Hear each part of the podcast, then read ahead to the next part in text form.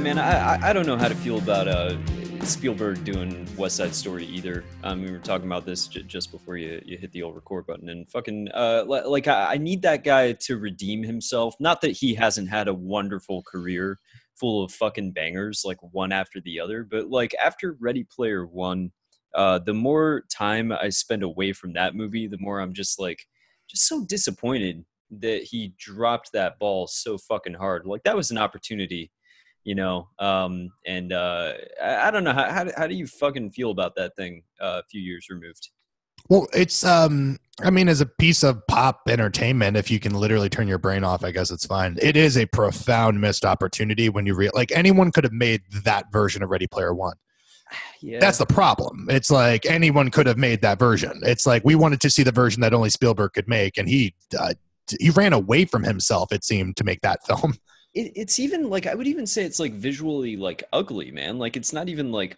fun to look at. Like if it was like visually interesting, like I'd be okay with it, you know. Like it, it's fine, but like fuck man it's just like all like concrete colored and that blue gray washed out monochromatic uh, Janusz Kaminski look well the, yeah that's i was literally looking him up below screen i'm like what's that fucking jerk he always works with because i don't like him that much i mean like yeah. because even sometimes the aesthetic works. I mean, Minority Report is like yeah, a gorgeous looking film. Yeah. But but but there's other times where that muted shit just does not work for me. And even yeah. the times where I want to give him credit, like Schindler's List, even though that's monochromatic, it's by design and it is like very well lit. I've seen enough behind the scenes that Spielberg was like, taking the lighting rigs himself to do it. I'm just like, all right, well, why are you here then? And right. I wonder if it's literally just like, oh, he's got a he's got a he's got a shorthand, he's got a relationship with him. But I think all the time it's really important for people, unless you have a perfect symbiotic relationship like Deakins and the Coens did for the longest time, don't yeah. fuck that up. Even so, uh, I'm am I wrong? Is isn't inside Llewyn Davis? That's Emmanuel Lubezki, right? Like that. Yeah. Deakins wasn't there, and look how beautiful that film is. It reinvigorated, I think, some part of their visual flair. Right. Yeah, they're fucking changing it up, man. You know, Spielberg, if you're listening, wouldn't it be amazing if he was like one of the 13 people that regularly listens to this?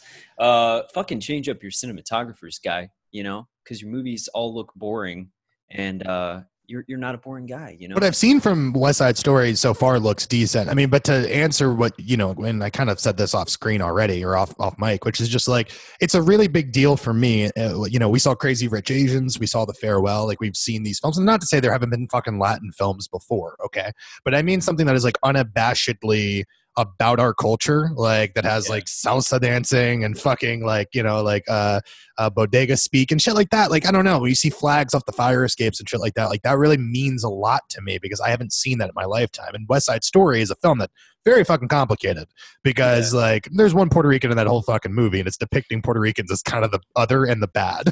like so right.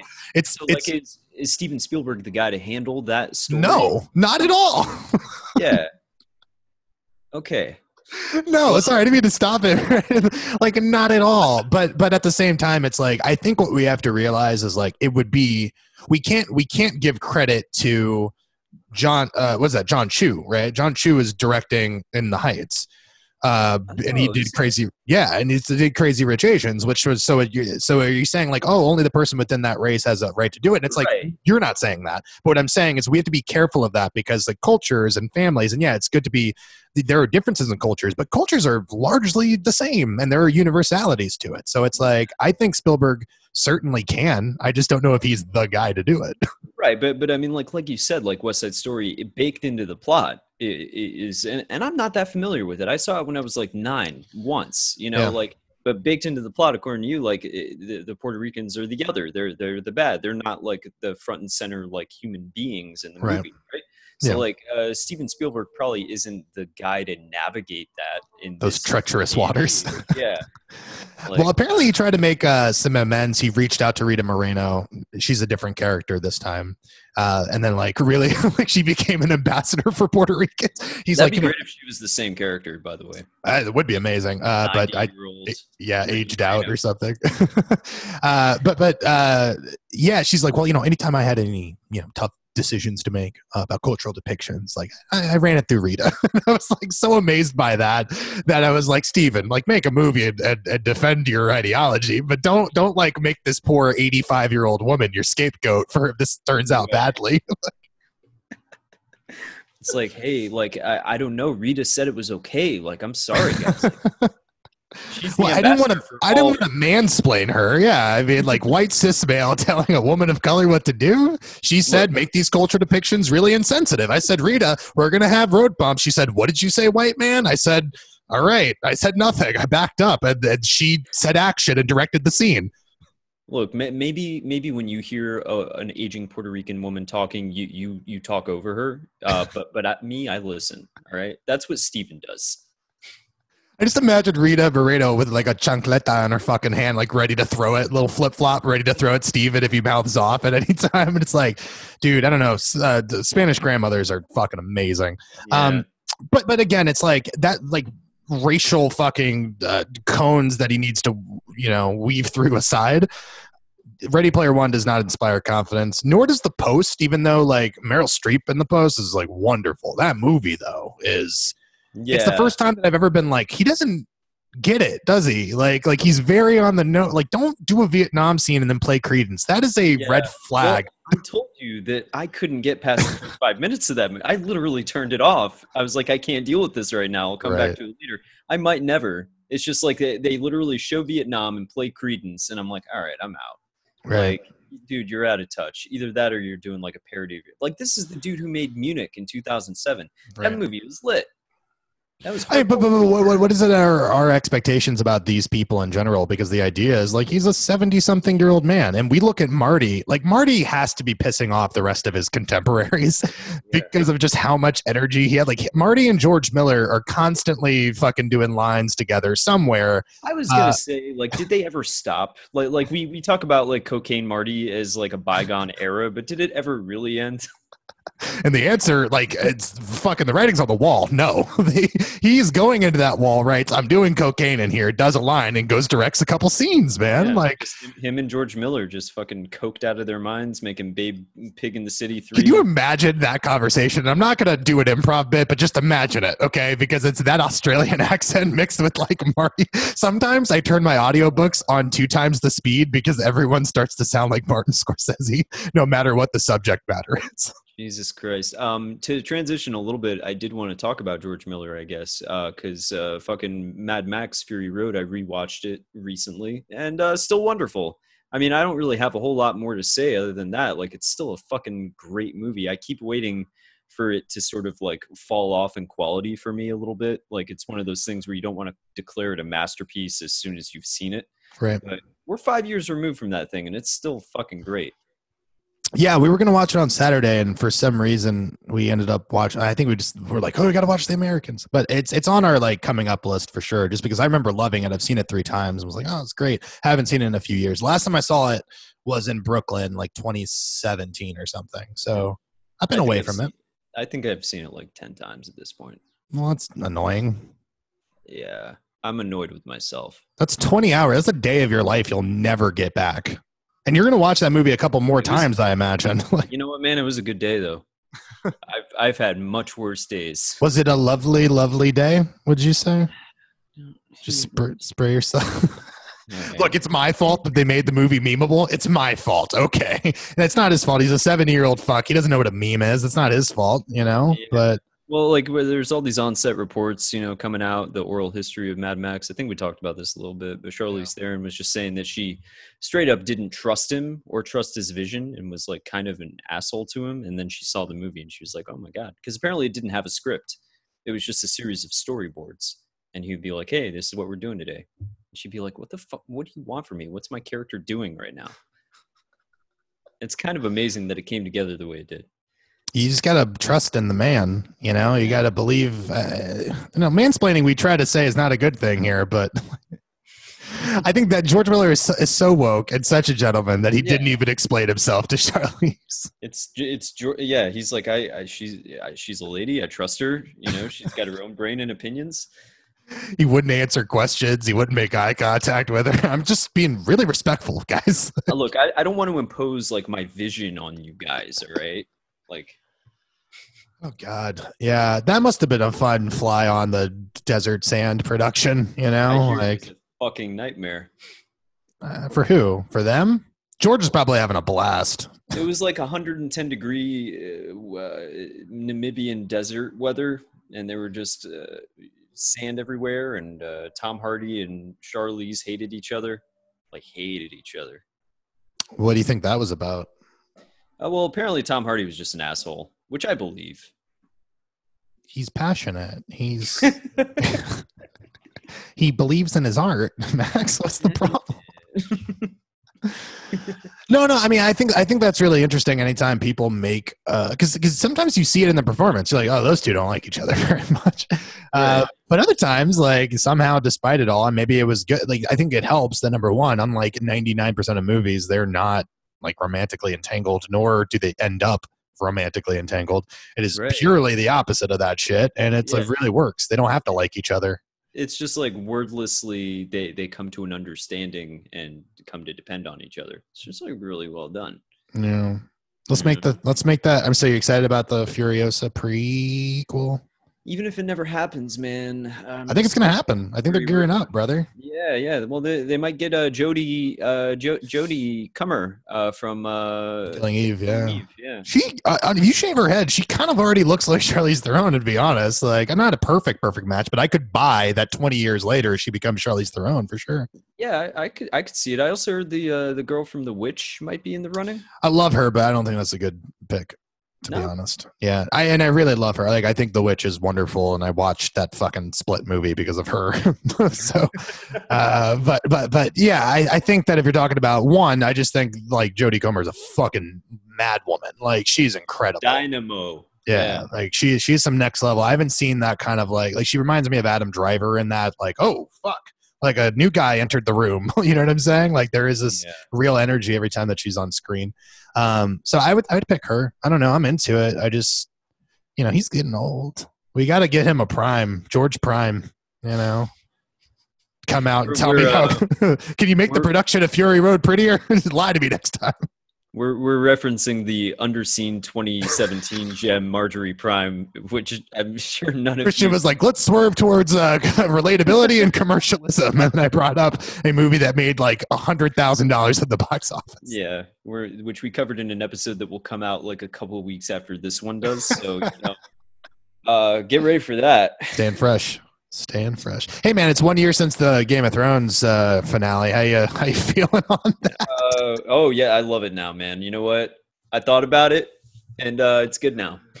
I I was thinking about that so hard uh, earlier because I'm, I'm, like I'm you're less mad about it. Is what I'll say. Are Sorry. you are you less mad? Well, is it because it's because you don't care at all? Like right. you're okay the problem is a lot of people cared and and and i was already critical of season seven so it was like all right like my heart was broken a year earlier so right. my heart was just like i wasn't my heart wasn't broken i was just like angry because i was like and you stayed around like a piece of shit wife like what are you doing yeah. he abuses you um but but i i i was thinking specifically back to the end of the like the two weeks later and Tyrion's like, I've had a lot of time to think about this.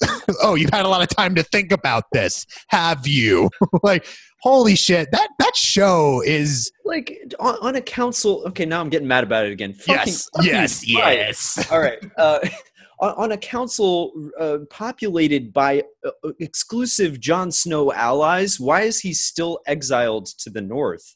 Like why is there even a trial or a discussion? Just let him go. Like the fucking the the, the old guard is is dead yeah uh, the only people who would give a shit about him not doing the thing you sentenced him to are gone like separated right. by a goddamn ocean and monsters and shit. Like you're fine. It's not like the population of king's landing gets a say. They're all dead. Like it, it was like a thousand 9-11s on one day it was a thousand 9-11s on one day.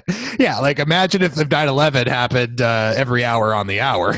yeah, if if just all of the city of New York was just uh, burned up by a dragon. You know, at the end of that fucking show, listen, you saw my eyes light up. Uh, at the end of that show, Danny, a dead Danny, gets taken by a fucking dragon into the the nothingness. Like, yeah, to God knows where. Portal into real world New York City, but not our New York, 1979 New York City. We've oh gone backwards in time. 1977 during the New York blackout. So everything's dark. Everyone's like, what's going on? And suddenly the only light in the air is the fucking fire of a dragon. Why not me? And and then uh, why not you, man? Like, and then on like the back of that dragon is like a weekend at Bernie's, uh, fuck, Danny wearing the sunglasses, you know, quirky music kicks in like, dun, dun, dun, dun, dun, dun, dun that's that dragon queen. She's always doing this.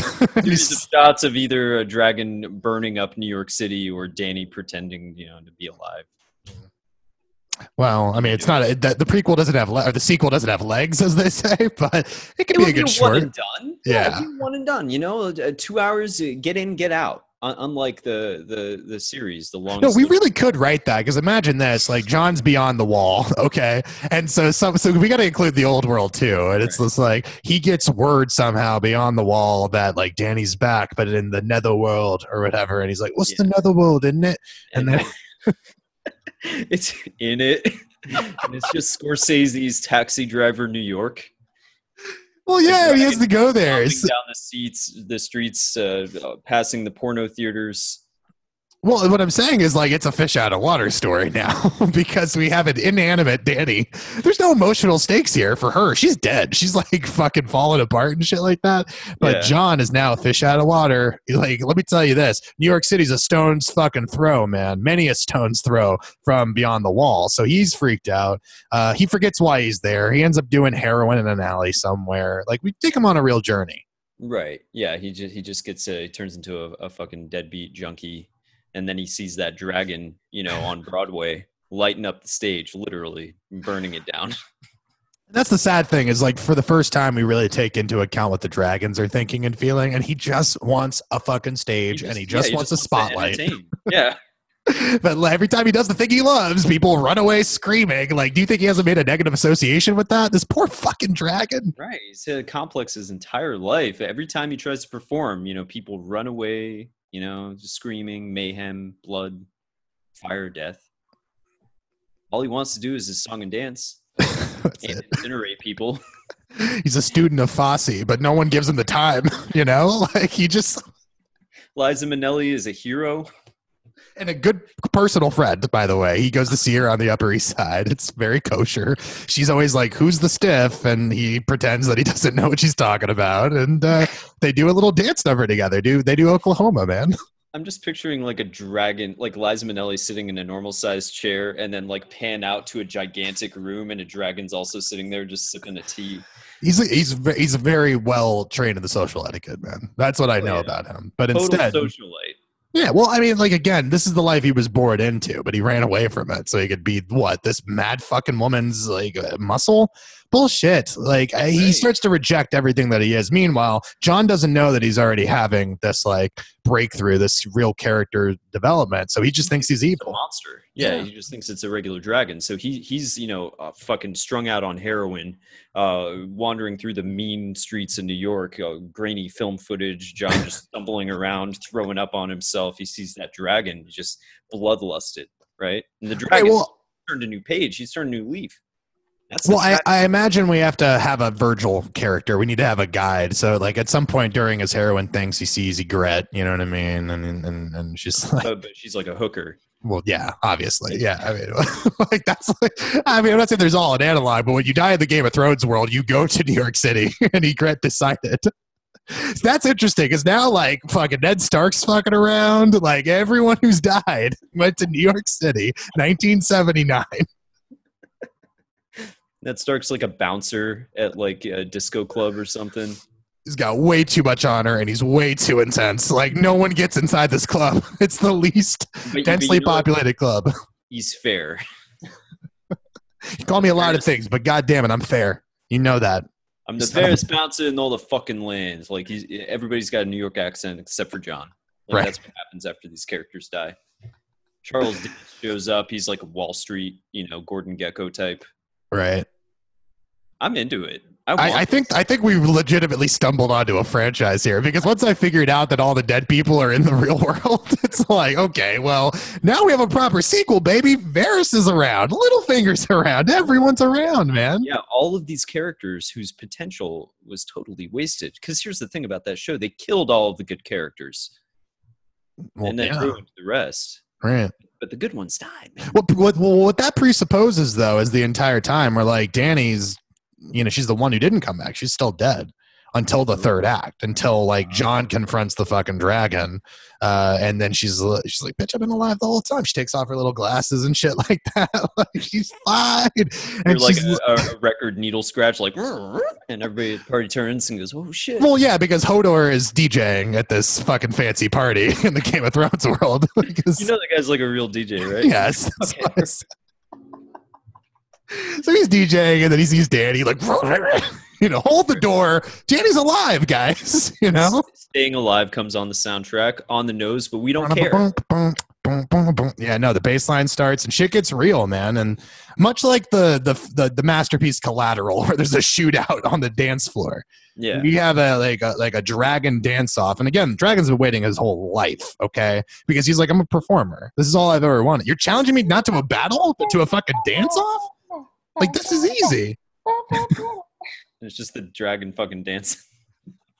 he's just breaking everything because he's a fucking dragon. Like he can't help it. Nobody's mad about it though because they're all high. Right. Well, yeah, it's 1979 New York. Okay, like everyone's blitzed on just the general air quality of the city at this point. You walk outside, you just get high off of the fucking pollution, just that 70s smog.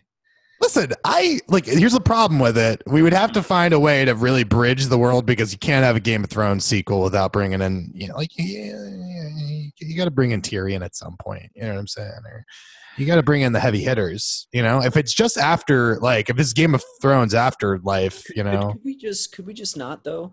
Could we just have like? Could we just have Jon Snow like look up at the moon when he's really, really high, right. and just see like Tyrion's face in the moon, and he like winks at him? Yeah, that's all I need. Plus, okay. we can't pay Dinklage. I mean, let's be real. We're gonna have to use that like fucking what's that French movie with the fucking moon? You know what I'm talking about? We're gonna have to use that technology to get him in for sure, man. Oh man. Talking about the old silent movie? Uh, yes, where he shoots the moon and he's got like an eye thing. he just like winks and you hear a little ding Jon Snow like just fucking gets a sword from a pawn shop. He just like breaks the window with his fist and he's oh, God. gets the fucking sword. and he's just going around Fifth Avenue, like waiting for that goddamn dragon to show up, dude. You're like, my queen. so he feels bad that he killed her. like he never got over that. Right. He's insane now.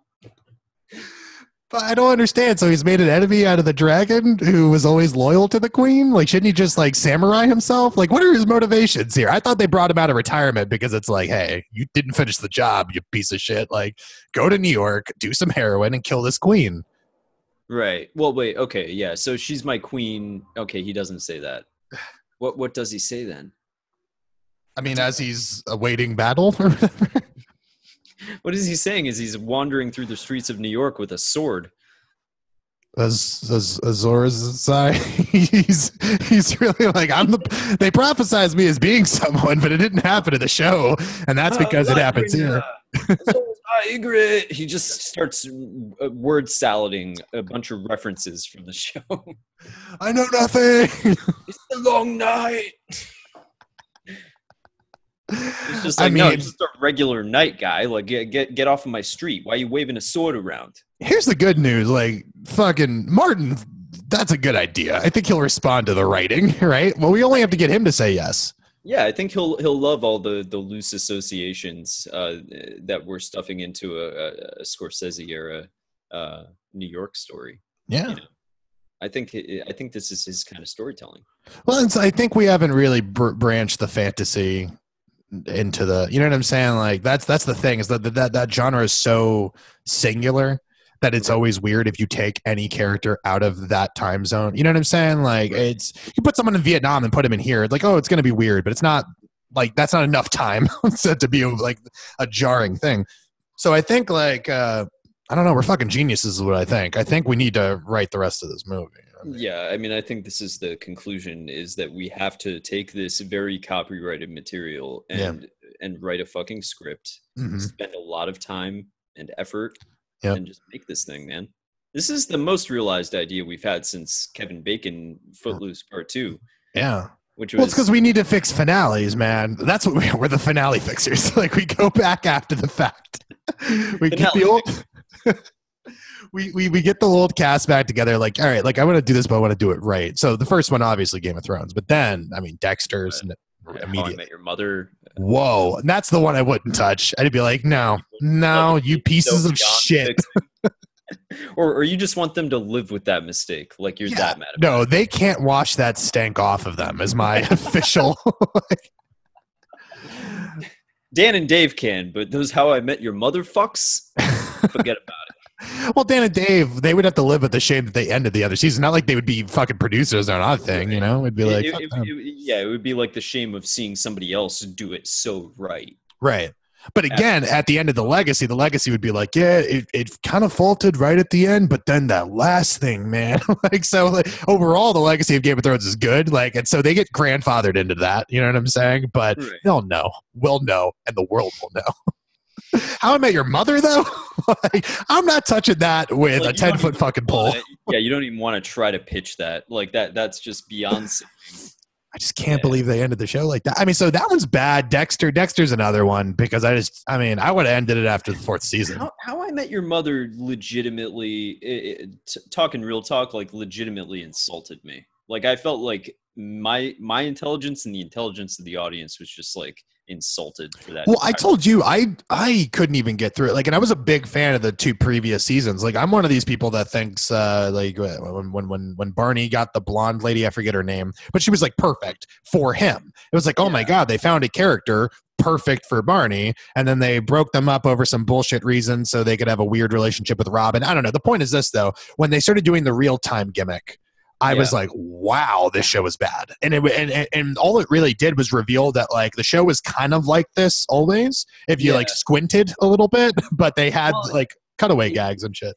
Yeah, it used to be charming uh, for a while because it was like, wow, they're they're really ambitious, but but then you it, it just gets to be this tiresome gimmick that doesn't work. It's just like that. That's the only thing that makes it special is that they made it a fucking gimmick. And it right. just turns into this strange thing. I don't know. I don't want to have a meltdown about how I met your mother, but it sucked at the end, and it was good for about four seasons. Rob, I like the I like the first two seasons. I like season seven, and then I forget the ones I like after that. So the point is not the majority of the seasons. Yeah. The, the fact that it had that many bad seasons is like, all right, well. Yeah. Well, again, I'm not bailing them out. I mean, they haven't made a fucking show since then, I, which I find amazing because that was like legitimately one of the biggest shows of the era. Like well, it really was. they try to make How I Met Your Father, and it just never got picked up. Right. Yeah, they did, but they did that with Greta Gerwig, which I was like, oh shit, that's going to be great. And she yeah. was writing it, and then it just never got picked up. So you know what? Good, good for her for not uh, having to be fucking attached to that sinking ship. You know, for years and years. We well, imagine that because when did when did fucking that show ended? Like what twenty 2012 2013 or something like that. Like it was something like that. So like lady bird came th- three or four years later. Like I, she wouldn't have got to make that movie if she was stuck on some sitcom man. Right. Yeah she, she would have been sitcom greta and nobody would know how fucking wonderful she is. Sitcom greta. That's a good that's a nice one. I like I mean, it. gotten a couple man. Sitcom greta finale fixers. Yeah god we just we were on a heater. mainly but you know. You know, I the problem I was talking I was talking to my friend. I was like, you know, like I got to figure out how to organize my thoughts. Like I'm I know my writing is like solid, but like you never know when you're going to have to pitch something. And, mm. and I can't do the Christian thing, which is just like, uh, yeah. listen. I can't do that. Like I got to have it like muscle memory, like a goddamn sales pitch that I've read a thousand times because right. um, I think it really matters, man, because like uh, unless you're Finale Fixers is so good that would just get picked up on a name. like you ever hear the Alien story where James Cameron writes Alien and then he just puts an S and then the two the money sign. like baller move. Like I respect James Cameron so much for that alone that the Avatar fucking betrayal is okay Honestly, in a way. Man, yeah, that that's some like next level like fucking big dick energy coming. It's incredible. It's it's the greatest Hollywood story I think I've some ever heard. shit. Yeah, like for whatever shit I've ever talked about him, like god damn it. Uh, wasn't he like a truck driver and he just showed up? Oh no, like that's the thing. Like no, like you can't find information on James Cameron before 1971. like he's a fucking like Soviet spy or something. Just materialized. Been selling selling state secrets ever since. My God, oh God, he's probably our first line of defense from kaiju's. Me and Dolores watched Pacific Rim the other day, and for no reason. It was so great because we watched yeah, well, yeah. So we watched it as a date movie years ago, and she fell asleep about 25 minutes in. so, and I didn't know because it was like in 3D because they forced you to watch that shit in 3D back in the day. Oh, so she was having the closed eyes behind the glasses. So yes. Like, oh, she's just watching this movie. Very. She's really into this fucking yeah. movie, is what I thought. Turns out she fell asleep, and then randomly the other day she was like, "Wasn't Pacific Rim in 2020?" And I'm like, "How the fuck would you know? You fell asleep." And she's like, I think that was 2020. And I'm like, well, you know what? The fucking first 15 minutes of this movie are fucking fire. Let's watch it. And it says it like May 7th, 2020. I'm like, oh fuck. like this is this is now. This is nuts. And then we just sat down and watched a two hour and 13 movie about you know, robots. It was amazing. It, it really makes me want to watch. Uh, not not to deter you, because I do really like Pacific Rim, and I feel like it didn't get the the credit that it deserves because it's just so uh, self consciously goofy like it's it's very like very obvious. goofy. Yeah. Yeah, but like it knows it's goofy. And I feel like people didn't know that it knew it, like that it was paying homage to like kaiju movies and also like Robot Jox, the Stuart Gordon movie. Right, right, like, right. It's, it's I think I think the problem is that uh, by the time you know that it's a really goofy movie, like like yeah. for everyone, because the first time you see the things and they're all powering up and moving like mm-hmm. this and shit, or like even that first scene where they're going to Gypsy Danger for the first time, just the way Charlie Hunnam is like walking like I've never seen a bigger piece of shit jock in my life than that guy walking down a hallway. And me and Dolores just laughed so hard. We're like, this whole movie is just hilarious. But the problem is, if you don't know that that's the tone of this film, you think it's a bad movie. And I remember that, like thinking in the moment, like I'm enjoying this and I know what Guillermo's doing, but God, I, this could be a bad movie if people don't understand it. Like, I yeah, like it's one of those things where it's like I can't defend it to people that don't have like the the uh the same approach or like the same like uh bench of like uh, oh yeah he's like kind of poking fun at it and having a good time or whatever. Like right. it's a hard movie to say like to defend to people who say it's shitty. It's like yeah but it's supposed to be. Yeah. No, no but that's the thing. Watching it the second time i actually liked it way more. Like yeah. way way way more. And i didn't dislike it the first time. I was just like ah they gave a hundred million dollars so guillermo can make this but not at the mountains of madness. Like i was just shitty about that for some reason. Um mm but then watching it the second time, I was just like, oh, this is just a lot of fun. Like it is. Everything everything that is like that would be wrong with that film is somehow okay because Guillermo does it in a way that is like clearly winking and nodding. Like I like what's her name, Maiko with the fucking like. Can we have one Asian on screen who doesn't have this, this fucking haircut? Like because the chick from Watchmen, like Knives Chau, like all the like the big prominent ones, that's a thing. But this was the one time where I was like, oh, this isn't gratuitous. Like it's literally leaning into like what the fucking like I've seen the characters of these things. They have this haircut. You know what I mean?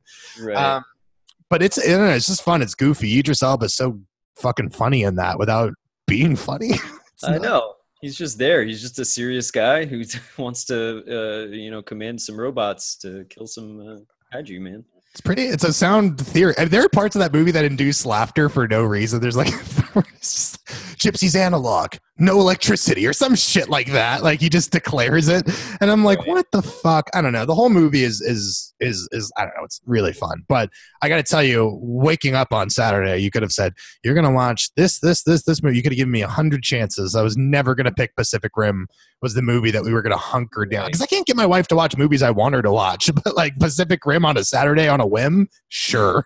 Right, and that whim was predicated on her believing that it took place in 2020, and you wanting to prove to her that it didn't take place. Right. I just wanted to take something away from her. You don't know shit about Pacific Rim or kaiju's. her point was like, if kaiju's come, we can't say we weren't warned. And I was like, oh, yeah, it's true. Good, point. I love that she had the recall to remember the date correctly, but still like fell asleep in the movie. He's engaged yeah. enough to commit that to memory and then immediately fall asleep. I mean, to be fair, those first 15 minutes, like the world building, are fucking great, man. The first kaiju at the Golden State Bridge, like the scale and scope of that, I'm like, whoa! Like, it was not expecting it to be that good, you know? Yeah. Um, it's a good part for her to fall asleep is my point like if you're gonna fall asleep at the 15 20 minute mark good you saw a good movie i hope you're satisfied with the $23 it cost me to get those 3d fucking tickets man oh god man 3d was a mistake I was thinking about all the things. We have a joke, you and me, all the time, where it's like the internet was a mistake, and like, and we use that sometimes genuinely when we're like existentially drained from the stupidity we see on the world. And every right. now and then we'll see like a meme that is so like it's harmless, but it's so dumb that oh. we're uh-huh. just like, I don't know, the internet was a mistake, man. I think about that all the time, man. Our technology is really most of it was well, probably a mistake. Yeah, I mean, just the the sum total of like the human effort. You know, like when you think about like what the internet is capable of. Eh, like like eh, eh, 30 years ago if you're describing the internet to somebody and i know it existed in some forms or whatever but it's like yeah it's like a series of computers and you can put all of the information uh, in the world on it and and people will be able to learn from it and teach each other and it's like yeah the internet does that but 95% of it is not for that at all it's for porn, memes, and YouTubes. Um, yeah, well, and that's like you're, I think you're giving credit to the ratio. So I would say it's like 99% that like there, the positivity out there, maybe it's just because of where we're looking. Uh, I was, I was talking about this with Carly earlier today and it was, it was like, we we we brought everything closer together and there should be equal access opportunity to hearing about good stories in the world. But all we really did was like bring to light everyone's collective suffering way more easily. You know what i'm saying? So it's like even and and, and that's not even to say that you shouldn't know about those things you know, it's one thing to know like a bomb, like a village gets bombed in Africa. Like it's fucking horrific. And like you should know that. You should be aware of that and you should internalize that, right? That's not the vitriol. The vitriol is just people then commenting on the video about the the people and you know what I'm saying? Like that's where the evil that man does. Yeah, I mean, you, you, know what's really like defeated me, man, is just like these fucking Facebook reactions that they added, other than like, you know, just like the laughing one and the angry one. Yeah yeah yeah, yeah. the laughing one like they'll they'll post like a story like uh you know uh 22 dead in in shooting and guarantee and i know i've said this before guaranteed uh if it's uh, widely distributed enough at least a few people are going to do the laughing reaction to that. And it's like what the fuck man? Just fucks me up. And also existentially and i'm sorry i'm tangenting here uh just existentially the the concept of like never ending scrolling now is just terrifying to me. That's the one. Like yeah. when I worked at Amazon, and those little fucking robots would bring me shit and be like, "You pick the thing you're supposed to pick, bye," and it would like roll off. That was my existential crisis. they, they used to say that too, bye. Very friendly. Well, yeah. approximating friendliness. No, no, I, I, I sort of get that, dude. Honestly, um, I mean, not on your level. fucking endless scrolling. But but I do I, I I agree with you that like anonymity has taken shame away from what you would feel ordinarily. You know, like, and it's we're not saying anything that hasn't been said already, but it's just like people really like shame's a good thing sometimes like all things are good things sometimes like shame yeah. is the thing that keeps you in line because you know you're not supposed to say some stupid shit like and then community man well, and, and, my, and, my, and my point of it is like, and if shame is really doing its job, then you you know enough that you're shameful to have a feeling and not say something out loud because it's bad. Maybe interrogate that further. Feel shame and just like change the way you feel or think about something. Shame has its fucking merits, and we have just stripped that away. So now people can do and say whatever they want. Man, it's Vietnam, baby. Damn. Vietnam all the time. This is our Vietnam. Is is uh, this is our Vietnam? Is the internet endless scrolling? It's our Vietnam, man. Eyeball to eyeball. The man in the black pajamas, dude. We're the fucking adversary. You sent that to me randomly, and I was just like, "Is Walter Sobchak like my favorite character in all of the Western canon?" He's mine, yeah. Like I, I seriously like Don Quixote, right? Like, and then Walter immediately is a number two. I, I think he's like so fucking fascinating, and I sent you that randomly. I don't know what time it was. It was late and I'm just like, look, I don't give, I don't care if you respond to this. Right. I just needed to tell you that I saw this in a void. I was like, this is the most incredible writing and yeah. performance I've ever seen. I, I, don't want to turn it into a Lebowski love fest, but that movie is perfect. And uh, j- just the fact that, like, you know that the crux of the dude's relationship with this guy is that Walter will just ramble on and on, like just saying things yeah. like the in the black pajamas, eyeball to eyeball. And like the dude is just like not listening or engaging in any way. He just likes having the noise around him so he can drink his white Russians and not be alone. And it's just like, goddamn, like perfect fucking character work. And also yeah, the fact that he works at a security store and has like Sobchak security is just like perfect. Uh, every, everything about that movie is fucking perfect. It's like a once in a lifetime kind of thing. Like that, you want to talk about how good like filmmakers are? It's like every even the things that you, even the thing, even even the How I Met Your Mother finale. Someone worked really really hard on that fucking show. That's the really heartbreaking thing about it. If you're lucky, you work really hard. Enough things come together the right way that you make something that's good. Okay. Right we would we would fucking trade everything to make one movie with the kind of like cultural fucking currency that the Big Lebowski has. Not just us, other uh, established filmmakers would fucking do that in a heartbeat, and they've made like five or six other ones that have that same kind of place in pop culture. It's nuts.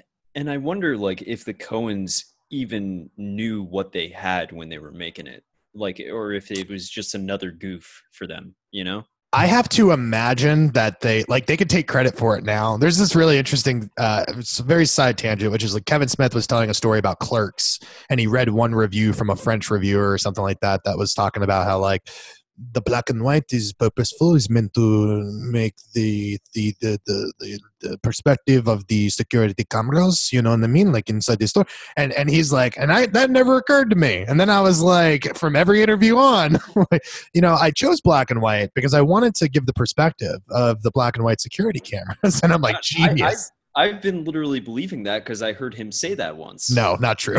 not true. And that's my fucking point. Is like, is like, and look, whatever the the reason is, it got made and it ended up being what it is. I still love Clerks, um, and I still think that like Big Lebowski, whether it was authorial intent or pure fucking blind luck, it, it's easy to sit back and look at the rest of the body of work and be like, no, they're geniuses. They knew exactly what they were doing. That movie is such an outlier, even for Coen Brother comedies or any other movies that they've ever done, that I have to believe they got they won an Oscar. They were allowed to do anything they wanted, and they made this, and we're worried about it, and it just turned into something amazing.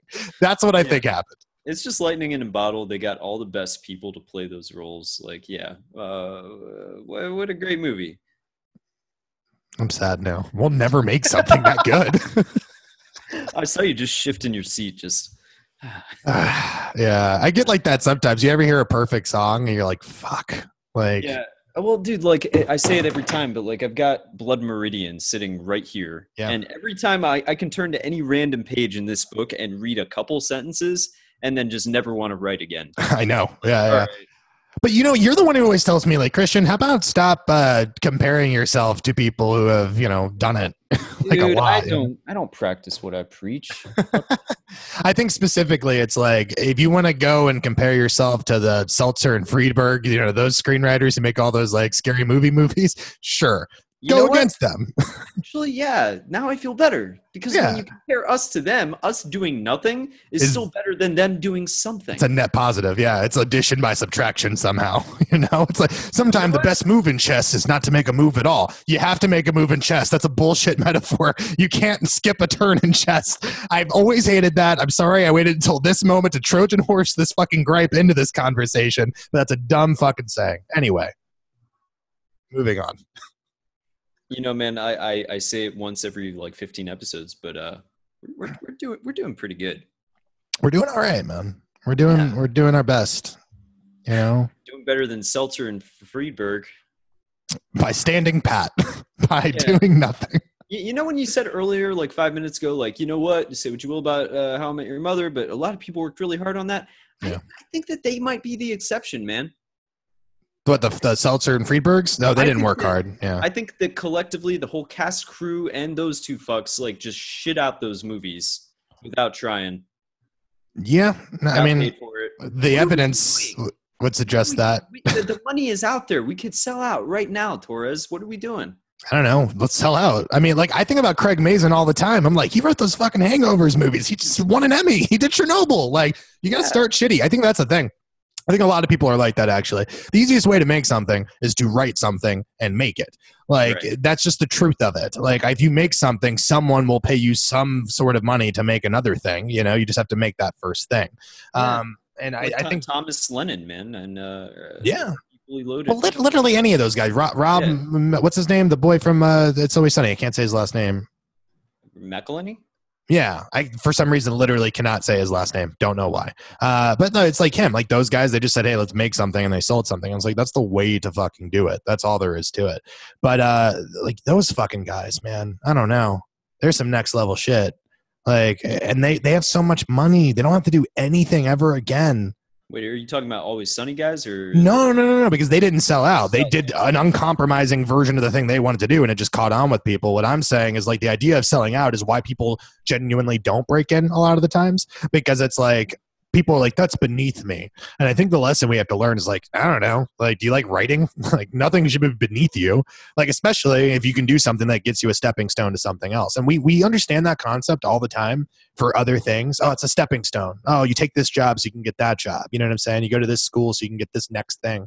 But we don't seem to really understand it for the entertainment business you know? Yeah, well, I, I think it goes back to what you were saying earlier. Is like you you hold yourself up against somebody like Cormac McCarthy or the Coens or whoever, and it's like these people that were like a bolt out of the blue. Fucking first thing they ever did was a work of genius, and you're like, eh, oh, okay, my first thing has to be amazing. And it's like, well, maybe maybe just make your first thing not good and, learn from that and uh, keep going, or or make your first thing a sellout commercial thing so you can make your little thing. Who knows? Yeah, I mean, we're giving advice, and neither of us have sold anything. But, but you know, the great thing about this podcast is like we're gonna document when we do. You know, like, and then then we gonna talk some shit. I'm gonna be like like the, the annoying guy who had a, had had a whiskey first or something, and is like, listen, the tannins, man. Like, you don't know what the fuck you're talking about. Shut up. Like, you had this one time before me, uh, and and we're gonna be snobs, and I can't wait to achieve that statesman status. Do you have like some like deep seated like uh, thing with somebody with whiskey? Like like wh- where's this coming from? Oh no! I just I like it's it's like the idea that someone sees Breathless once and suddenly they know about the French New Wave. You know what I mean? Like they saw Pulp Fiction and they're like, "Oh, I know all about cinema." No, you don't know shit. You're a fucking amateur. At best, you're an amateur. I hate everybody, Max. I just gotta tell you. This is an angry episode, man. You want to lighten it up? Do you want to lighten No, it up? I love it. I think we should get angrier. Is there something else you're angry about? Uh, give me just start naming topics. Let's see what happens. Um, I don't know. Uh, Paul Rudd's career. Um, a I'm dog- just I'm mad that he's not aging. I mean, he he finally started aging, I guess, which is fine, but. launched with that. Yeah. That's like 30 years before we saw a fucking crack in the armor. I gotta tell you, man, like that fucking dreamboat. He's 50. He's 50. Looks great. Yeah, I mean, I, I, I, it goes into that thing with Hollywood actors, though, where Right. it's like They know, should. they're rich. Yeah, like what else do they have to do but make sure that this makes sense? I'm waving my hand in front of my face. Yeah. Well, well, doesn't that even like make you even more upset to think about like the people who do let themselves go? It's like like like like like for every Gerald Depardieu, okay, or like a Marlon Brando, you're like, the fuck, guys, you have unlimited resources. What are you Right, and they use those unlimited resources to buy an island so they could eat cheeseburgers without feeling shame. Same thing with Jack Nicholson, but again, I feel like he built his empire. He could he could fucking fuck off after a while. Like I'm not mad at him. Well, I mean, yeah, Nicholson. I, I I've talked about it before, but I read this account. Uh, I think it was uh, Rolling Stone magazine, or maybe it was Playboy. Did an interview with him like around 1989 or so. Uh-huh. It was his house, and like they they just described his house as like he he would just randomly have like uh, priceless works of art in his guest bathroom. Uh, he would walk around with his shirt open and his stomach hanging out, and he he would be like proud of it and stuff. It started snowing outside, so he just ran outside in the middle of the interview, started doing snow angels. Probably high out of his mind. Oh yeah. Oh yeah. But you know, like, uh, well, point being, like uh, Nicholson always leaned into it. That was part of the Nicholson appeals. Like, yeah, I'm real, man. I'm getting I, fat. I don't give a shit. I wonder if he's going to get me too. And then I was trying to think of a different, like, is there a funny way to do a Me Too thing? The answer is probably no. But I just, what? what if he was me tooing people? Like he wasn't a serial offender. He was just like making women uncomfortable with advances. But all the advances were just like puns, you know, about the films he had done and shit like that. You know? Well, I know um, Mario wasn't it Mario Batali uh, got got accused of something, and he said, "No, I d- I didn't do that. Now here's a recipe for uh, Swedish meatballs," and he just like gave his recipe for Swedish meatballs. That was probably the funniest Me Too until I found out what he did. Which what did he do? He, like fucking sexually assaulted women. So like it's not funny after you hear the facts. But the initial the initial uh him offering a recipe brazenly while giving a half-hearted nah it didn't happen that was funny yeah, it, it really has a short half life. Uh, yeah, the, that joke. I mean, the joke I was gonna do is just like him constantly telling women he wants to give them a massage in Chinatown, or I can show you as good as it gets. You know what I mean? Just like referencing his own filmography in a way that is, I mean, creepy, sure, but you know, creepy ain't illegal. You ever see the two Jakes? that would be his pickup line. Like women run immediately. I got Jake number two right here, pointing at his dick. God. Okay, so it so it is so it is sexual assault. Okay, okay. That's the thing about Nicholson. You think it's benign until right at the end he whips the dick out.